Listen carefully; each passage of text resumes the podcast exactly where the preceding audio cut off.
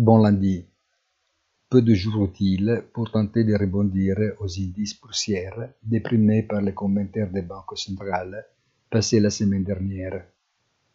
Une fois que l'hypothèse du traditionnel rédit de Santa Claus s'est estampée, reste ouverte la possibilité de récupération timide, au moins partielle, des pertes ostentoires accumulées en quelques jours.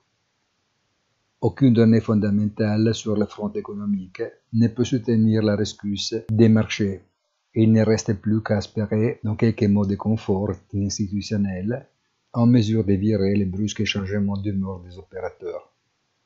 Mais attention au marché des crypto-monnaies qui a connu les montagnes russes des indices pour les meilleurs et pour les pires, car il devra bientôt faire face à ses problèmes internes tout seul.